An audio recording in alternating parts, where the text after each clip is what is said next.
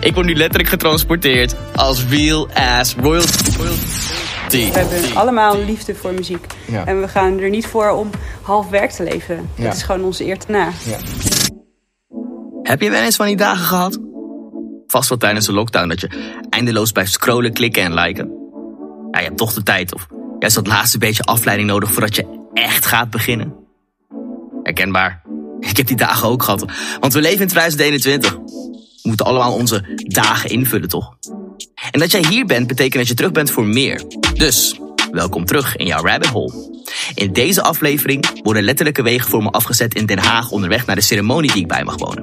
De Erewacht. Welkom bij aflevering 2 van de Man Mag Muziek.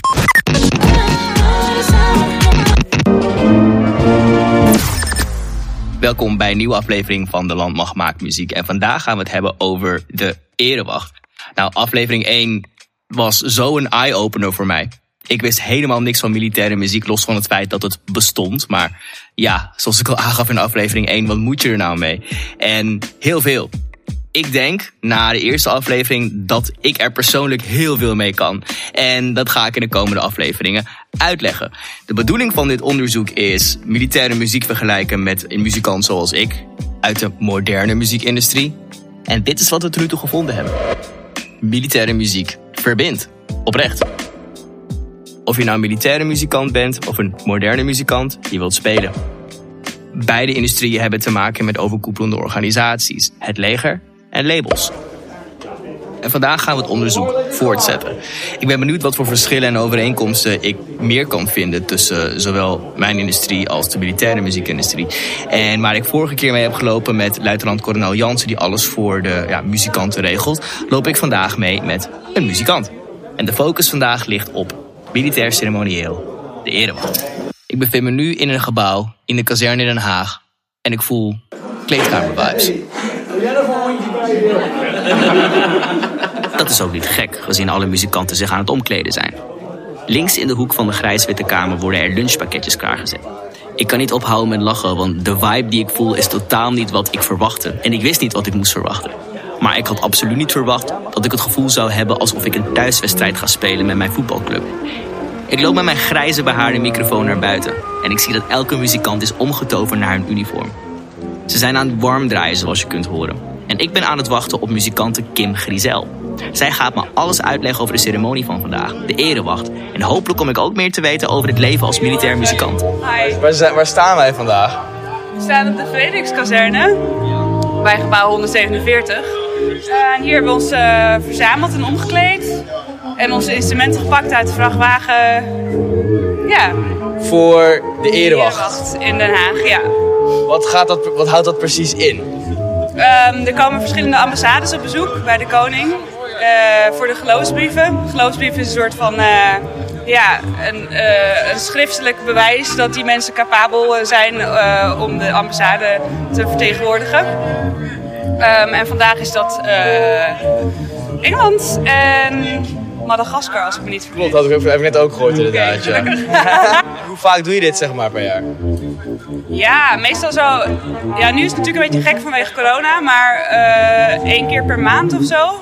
Daar komt het soms wel op neer. Ja. En één keer per maand gewoon, als, als muzikant zijn, dan kan je als één keer per maand gewoon lekker spelen. Nou, nee, we spelen natuurlijk veel vaker. Maar de, de geloofsbrieven zijn dan voor ons één keer per maand. En de Marinierskapel en de Luchtmachtkapel doen eh, ook nog eh, de geloofsbrieven. Dus wij zijn dan een van de drie grote orkesten die dat doen. En voor de rest spelen we concerten, hebben we repetities natuurlijk. Het is gewoon een fulltime baan. Eh, Nee, verkeerde baan. nee. Ja, een lach van verbazing. En terecht. Als je nagaat wat er in de afgelopen paar minuten is gezegd, dat is niet niks. Ik kom aan. Ik zie dat lunchpakketjes worden voorbereid. Alle pakken hangen in rekken, dus er is een garderobe.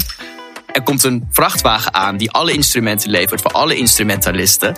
Daarna zegt corporaal 1 Kim Grizel iets interessants. Ik vraag, nou af en toe mag je optreden. Nee, minimaal één keer in de maand en daarnaast nog andere gigs mocht corona niet in het spel zijn. Daarbovenop zijn er ook nog andere kapellen van andere krijgsmachtsdelen. Die roleren dus allemaal voor de erewacht gigs om zo te zeggen. Dus de muzikanten worden tip-top verzorgd.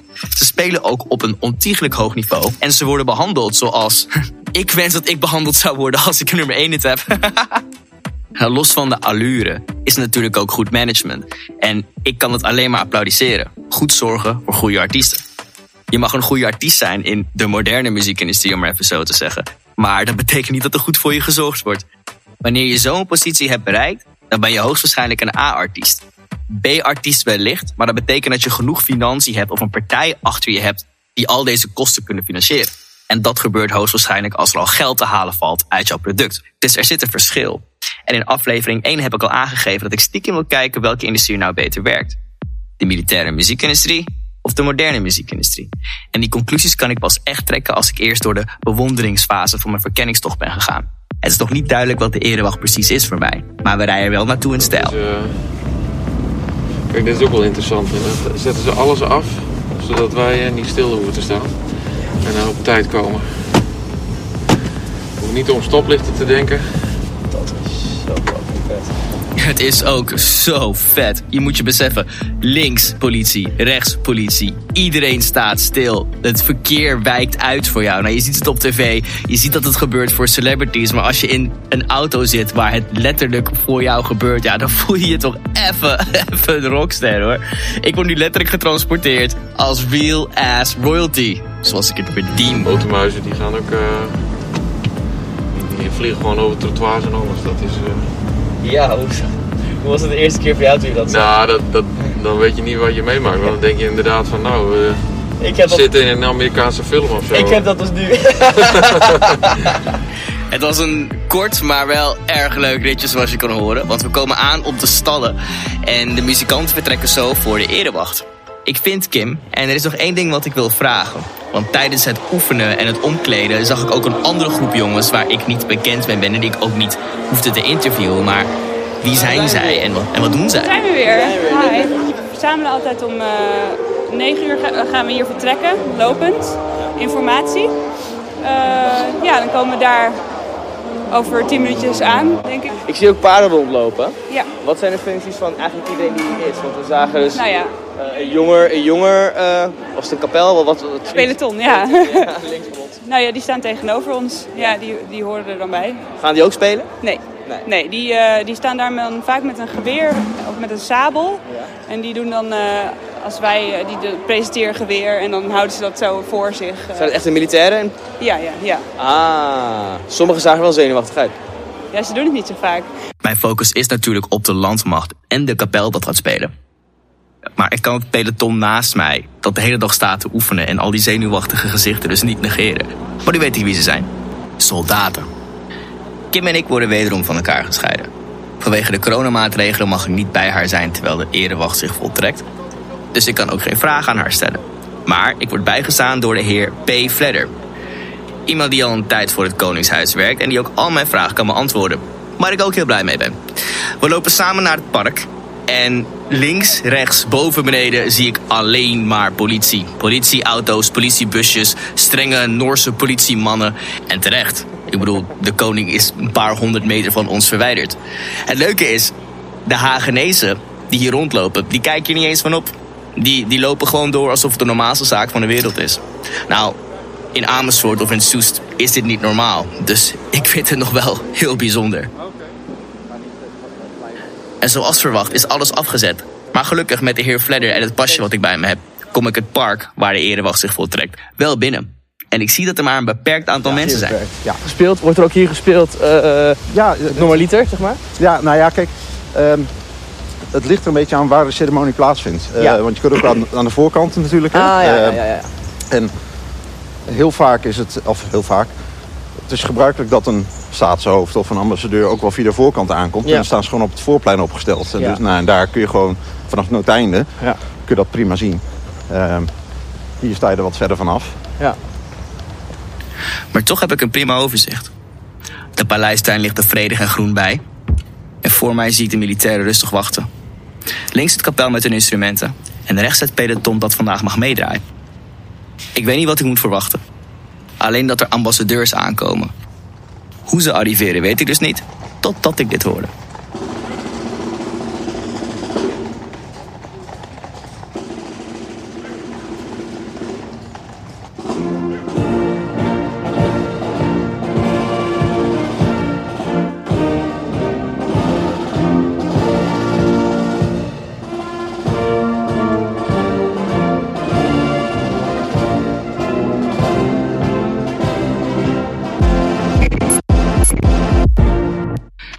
Zijn ze dan. De ambassadeurs. En wat er nu gebeurt, komt regelrecht uit een Disney-film. Voor mij dan althans. Ze stappen uit een koets Ieder op zijn beurt. Eerst Londen en daarna Madagaskar.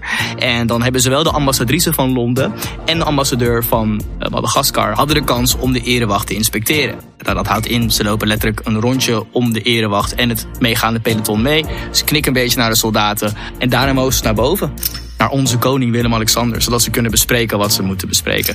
En in de tussentijd blijven de militairen gewoon staan. Dat, dat lijkt mij ja, alles behalve leuk. Uh, een soort bijna flauw. Echt? Ja.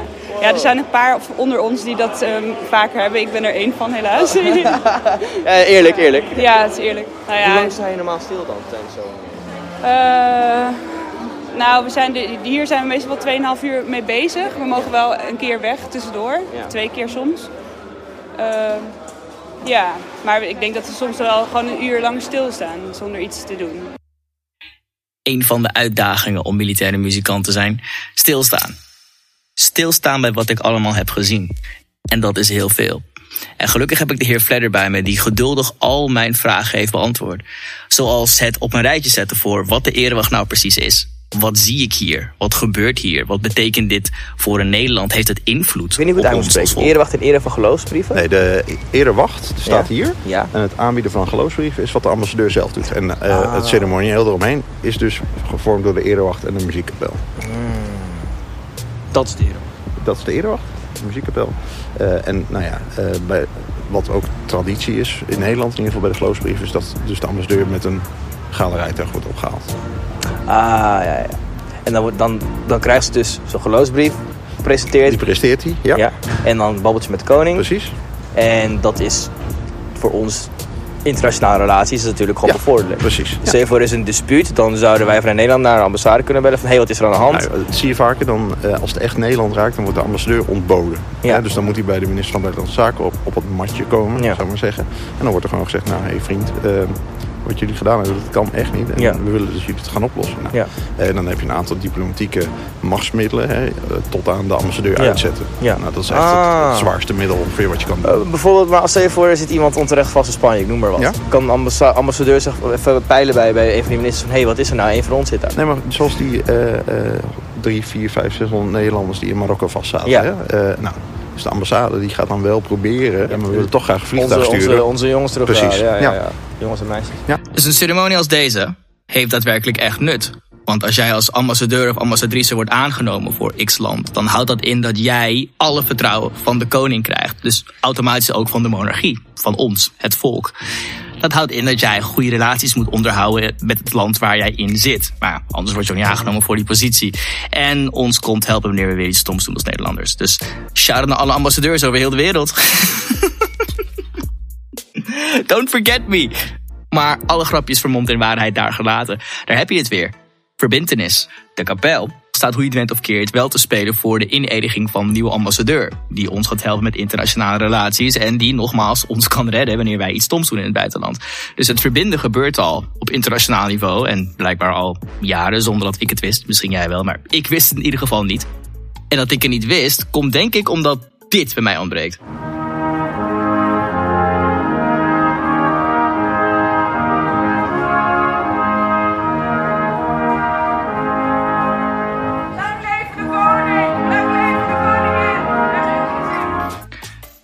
Jij nog kan herinneren, dit was van aflevering 1. En ik vind het echt prachtig, maar ik heb dat niet. Ik zeg niet vanuit mezelf lang leven de koning en koningin en zijn gezin, omdat, ja, omdat ik dat thuis nooit zei.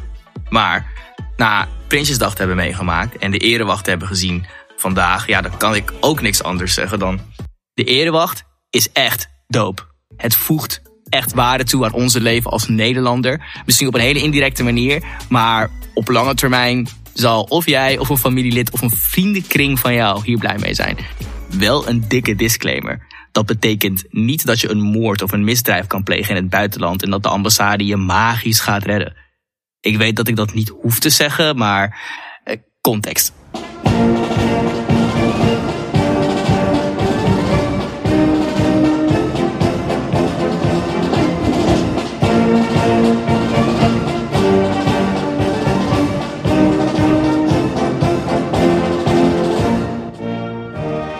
Nou, na twee keer de ceremonie te hebben meegemaakt voor zowel uh, Londen als Madagaskar zit de dag erop. Ik word teruggeëscorteerd door de heer Fledder naar het loket van de marechaussee bij de stallen. En daar zal ik wachten op Kim. En dan zullen we samen de tourbus ingaan en terug naar de kazerne van Den Haag. Dit zijn de overeenkomsten die jij en ik tot nu toe hebben gevonden.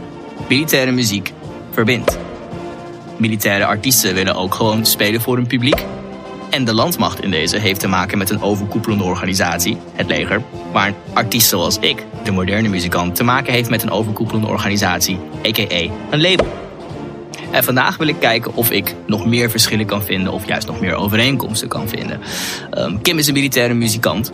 En er zijn een aantal dingen die ik heb gezien, dingen die mij zijn verteld, waarvan ik denk van oké, okay, wauw, hier wil ik over doorvragen. En nu zijn we hier. Eén ding wat me opgevallen is, is dat um, heel veel militaire muzikanten ook meerdere functies hebben.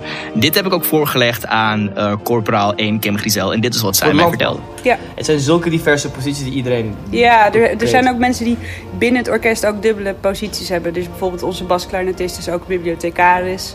Uh, Piet Dirk, uh, mm. die speelt trombone, maar die doet de publiciteit. Ja. Uh, ja, en er is iemand die is, uh, die, die, de fluitist, die is ook de presentator. Dus er zijn allemaal dubbele. Er is heel veel, er zijn heel veel overlappingen. Het, het, blijft wel echt één, zeg maar. Ja, klopt. We hebben niet een, een, apart mannetje voor dat soort dingen. Maar dat is, ja, nu, nu ben ik het aparte mannetje. Letterlijk heb ik ja. die, die, die, die, even, die even dingen op kon nemen. Maar ik denk dat het ook gewoon fijn is om een ander perspectief te hebben. Want uh, punt wat ik, wat ik al vijf minuten wil maken is de uniformiteit. Het is, het, het, jullie stralen echt wel een eenheid uit. Sta, ik stond met Pieter ook toevallig in de auto en soms mm -hmm. zei hij ook wel van ja, ik ben blij dat je dit zegt. Want uh, soms moet ik ook even herinnerd worden van oh ja, ik ga inderdaad waar de koning is en mijn kinderen vinden dat geweldig, et cetera, ja, et cetera. dat vergeet je af en toe wel eens. Is dat, ja, is dat bij jou ook soms zo? Maar het is, is het een soort ja, sleur of normaal, normaal? Nee, geen sleur, maar het is wel enigszins normaal, ja. Ja. Maar ik moet zeggen, bijvoorbeeld bij Prinsjesdag word je er wel even goed aan herinnerd dat het niet normaal is. Want dan loop je door die straten met al die mensen die dan in die, met die dranghekken. En ik vind ook het taptoe vind ik ook altijd iets. Uh, als je dan zo. Al hoor je binnen. Dat... Ahoy. Herinner je de eerste aflevering nog? Uh, nou ja, kijk, je hebt de, de nationale taptoe. Dat, uh, tegenwoordig is dat in Ahoy al jaren. In... Mijn excuses, ik onderbreek het antwoord even hoor. Ahoy al jaren. En ik ben nog net zo enthousiast. Nou, gelukkig kan ik je vertellen dat in aflevering 3, de volgende aflevering van De Landmacht Maakt Muziek, wij het uitgebreid gaan hebben over deze Ahoy. Ahoy is een van de mijlpalen die je kan bereiken als artiest. Dat is hetzelfde als de Paradiso uitverkopen. Ja, ik weet het, de Paradiso is ongeveer 600 keer kleiner, maar het zijn van die prestigieuze venues waar je jezelf wilt geven en waar jij je, je publiek wilt overtuigen van je kunnen als artiest zijnde. zij, zij praat erover alsof het niks is. De eerste deed dat, de tweede deed dat. De derde, vierde, vijfde, zesde gaan het ook zo doen. En het, snap je mijn jaloezie, jongens? Uh... Maar dat is toch, dat is, je leeft gewoon een verkapt artiestenleven. Ja niet eens verkapt. Je leeft een volwaardig artiestenleven. Je, je, je krijgt ervoor... Het is minder glamorous dan... Ja, maar nog steeds een, art, nog een artiestenleven. Het is een artiestenleven, Het is niet de, het is niet de Michael Jackson, Lady Gaga Nee, leven. maar we zijn wel artiesten natuurlijk, ja. ja. Daar hebben we ook voor gestudeerd natuurlijk. Ja, ja, en jullie spelen ook... Sorry, jullie spelen, ik blijf het zeggen. Jullie spelen ook echt gewoon super strak. Ja, maar ook, we hebben, dat is ook onze passie natuurlijk. Ja. De, we hebben allemaal liefde voor muziek. Ja. En we gaan er niet voor om half werk te leveren. Ja. Dat is gewoon onze eer te na. Ja. Dus waar we ook staan, al is het een erewacht, dan gaat, ja, niemand vindt het leuk om. Het is niet leuk om, om niet goed te spelen. Ja. Dat is gewoon, ja, dat doen we niet. Uh, als er iemand niet functioneert, Mm -hmm. dan wordt daar wel wat van gezegd. Dat is ook onze, dat moet als groep, denk ik. Want het is nooit af. Ja. Je bent nooit eenmaal af. Ik kan nog veel beter worden met, uh, met S-klarinet vooral. Je bent echt een muzikant, man. Ben ik weer. Ik trek je even weg uit deze rabbit hole om jou een mini rabbit hole in te nemen. Want wat Corporaal Grisel hier zegt, geldt denk ik voor iedereen die naar de top wilt streven. Oefeningbaar kunst. Dat maak ik op uit haar woorden en ik heb er zelf ook persoonlijk bewijs van. In alle jaren dat ik muziek heb gemaakt voor andere artiesten, dat ik voor ze heb geschreven, voor zowel zangers als zangeressen, ben ik achtergekomen dat ik altijd heb geleund op valse technieken. Dat ik altijd mijn keel kapot maakte of te veel leunde op software zoals Autotune. Ik kwam er dus achter, ik zong niet echt. Ik heb mezelf toen voorgenomen om met zoveel mogelijk zangers en zangeressen te gaan werken. Die ik al kende, die ik nieuw ontmoette. En hun allerlei vragen te stellen die ik maar kon stellen. Zodat ik kon leren over zang in de hoop dat ik slim genoeg was om de tips en gesprekken toe te passen. Nou, binnen een half jaar ben ik van knijpen.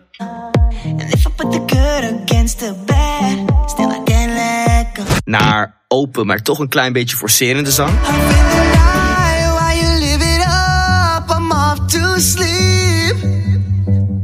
Naar comfortabel open. You touch me and it's almost like we knew that there will be history. Yeah, With the way that we're looking at each other. Dit is wat er dus gebeurde als ik consistent een half jaar lang elke week covers eruit probeerde te knopen. Ik groei. Ik oefen, dus ik groei. Oefening paard kunst. En je bent het ook een beetje aan jezelf verschuldigd om het beste van jezelf te zijn... om aan de woorden van Corporaal Giselle toe te voegen. Wil jij tot de top behoren? Wil jij jezelf verbeteren? Oefening baart kunst. Maar ik, wat wel grappig is, is dat ik toen in het begin... Je hebt natuurlijk, ons uniform moet, moet wel correct zijn. Ja. Eh, en in het begin dacht ik, ja, maakt het nou uit joh? Weet je wel, knoop je hier, knoop je daar. Eh, wat maakt nou uit of je haar los is of vast? Boeien. Maar nu, nu, nu ik, Niet weten, weet ik vind het irritant als het niet klopt bij mensen. Echt? Ja, ik vind dat echt Is irritant. het echt erin gestampt? Hoe- Wat, wat is... Ik weet niet wat er, wat er, wat er het gaat, dat, dat, dat slaat erin. Ik denk dat het ook met die, eh, want we hebben allemaal een basisopleiding, krijgen we. Eh, nou ja, dan is bijvoorbeeld, na die opleiding, nou mijn bed is altijd opgemaakt hoor, dat is echt strak. Nice. Nice. Maar dat had ik daarvoor, was best wel was het rommelig. artiestenleven. Ja, ja, ja, ja, ja. Maar ik weet ook dat ik, als de, mijn omgeving minder rommelig is, dan functioneer ik beter. Omdat het in mijn hoofd al, er zit zoveel in dat, dat ik... is psychologisch gewoon letterlijk bewezen. Zo werkt dat ook. Ja, dus er zijn ook, je hebt volgens Ja. mij een paar soort, verschillende soorten mensen. De, mensen die gewoon super eh, eh, alles heel duidelijk hebben in hun hoofd. En die kunnen wel rommel aan. Ik kan gewoon geen rommel aan. Ik- waar, zou jij, waar zie je jezelf over vijf jaar? Ehm, ik hoop dat ik hier nog werk. En ik hoop dat we dan weer gewoon met z'n allen eh samen spelen. In plaats van nu met 30. Fitness ook. Dus ik hoop gewoon dat ik in vijf jaar gewoon nog veel beter ben. En dat ook het hele orkest beter is weer. Er komen, er komen natuurlijk altijd gaan mensen weg, er komen nieuwe bij. Dus het is altijd een beetje in, eh, in beweging. Dat moet je wel gewoon eh on point houden natuurlijk. On point houden. Ja, dat is ook waar het kapel voor staat. Dat hoor je gewoon in hoe ze spelen. Ehm, misschien is dat ingestampt van kleins af aan. En zijn het de type muzikanten die zij zijn. Daar heeft het denk ik ook wel 100% mee te maken. Want anders kan je niet leveren wat zij leveren. Maar ook gewoon de discipline. Het is, het is van zo hoog niveau. Er wordt niet geslaakt. Ehm, ze hebben een bepaalde naam, hoogtehaal, een bepaalde eer. En daar spelen ze ook naar. Dat kan door de training komen. En door de training en de combinatie van de persoon die je bent, krijg je dit. Ieder geval bewonderingswaardig. Maar wat betekent deze informatie voor het onderzoek? Laten we alles even op een rijtje zetten. Nou, het doel van het onderzoek is natuurlijk de verschillen en de overeenkomsten te zoeken tussen militaire muziek en de moderne muziekindustrie. Met als hoofdvraag welke werkt er nou beter? Dus niet welke is er beter, maar, maar welke werkt er beter? Dus kan de een van de ander leren? Doet, de, doet partij A iets beter wat partij B niet doet? Ik weet het niet, maar wat ik wel weet is dat we nieuwe overeenkomsten hebben gevonden en een conclusie. Militaire muziek en moderne muzikanten hebben te maken met een overkoepelende organisatie, het leger en labels. Muziek verbindt. En als artiest wil je overal spelen. En vooral spelen op het hoogste niveau. Voor jezelf en waar je maar kan zijn. En dan voor de nieuwe bevindingen. Die zijn er niet. Ja, oprecht. Alle bevindingen die je in de eerste aflevering hebt gehoord en die je vandaag al een paar keer voorbij hebt horen komen zijn zo triviaal, heb ik gemerkt, dat de nieuwe bevindingen die ik gevonden heb al leiden tot een simpele conclusie. Het is al een conclusie die ik in mijn hoofd had na aflevering 1. En het interview dat ik vandaag heb gedaan, dat bevestigde mijn hypotheses in mijn hoofd. En ja, ik ga het gewoon zeggen. Alles is hetzelfde. Alles is letterlijk hetzelfde. De militaire muziekindustrie, als het ware, is in principe de moderne muziekindustrie in het klein. Alleen al gefocust op hun niche, op hun artiesten, dus op hetgene waar zij goed in zijn. En ja, de moderne muziekindustrie is gefocust op alles waarbij geld te verdienen valt, in welke genre dan ook. Maar dit verandert mijn onderzoek wel een beetje. Ik zal niet meer zoeken naar overeenkomsten en parallellen, want ja, er is gewoon één grote overeenkomst. Artiesten blijven artiesten, de muziekindustrie blijft de muziekindustrie en je moet het op dezelfde manier exploiteren. Simpel als dat. Het is een heel raar einde, maar ik kan er niet meer van maken. Als ik het beste uit mijn onderzoek wil halen, moet ik ook gewoon toegeven van oké, dit hoofdstuk is afgesloten, we gaan nu verder hierin.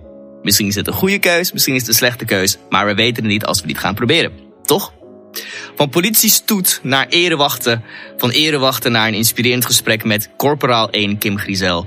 Ik wil sergeant 1 Piet Turkmeijer bedanken. En ik wil de heer Fledder bedanken voor het geven van alle antwoorden tijdens de erewacht. En natuurlijk wil ik jou bedanken voor het luisteren. En ik zie jou in de derde aflevering. Maar, nog één ding. Zowel aflevering 1 en 2, er staan verbindenis op een of andere manier gewoon centraal. En in al mijn interviews heb ik nog geen burgers kunnen interviewen. En net voordat ik wegliep bij de erewacht zag ik iemand staan die ik heel graag wil aanspreken. En ik ben super blij dat ik het gedaan heb. Een vrouw uit Oeganda, wonende in New York, op de vlucht van de coronamaatregelen hier in Nederland. Over verbinden gesproken. initially thought, but I haven't had the chance to record like regular people on the street of what do, what do they think of ceremonies like this. Uh, so in, in, terms of uh, music and um, Uh, you basically, what, what, what do you think if you see this? Like, is this is this impressive? Is it, is it something you think, yeah, that makes sense because it's tradition? Or yeah, of course. I mean, like it's like living back in time. Yeah. And I mean, this is what makes Holland Holland. You know. Exactly. This, this is. I mean, like right now I live in New Yeah. It's not things you see like this Yeah, every day. But do you have like traditions in, in Uganda though? Because in Suriname and India, we have like there are priests and stuff, stuff you do Yeah. because that's culture. Yeah, we do. We do. We have a president, but we also have like a king. Yeah. Like a tribal king, Yeah. Kabaka. And when a Kabaka is on the streets, everybody's crazy. Yeah, We are like, dancing and yeah, yeah. So Does it is- unite? Does your king unite more than like the politics do at some point? Certain Yes, in- people love him more than they love the president, and um, because he represents the inner society of True. Yeah. Of the and they have to meddle with the things within society. exactly. Uh, but then coming back to Holland, I feel like this is something authentic. This is something. It's like if I'm a tourist and I come and see this, Yeah. I go back and say, "Oh, I had a, an authentic Dutch experience. Oh my God, I saw the king." And look at the guy. Er gebeurt zoveel om ons heen, maar we zijn verdoofd.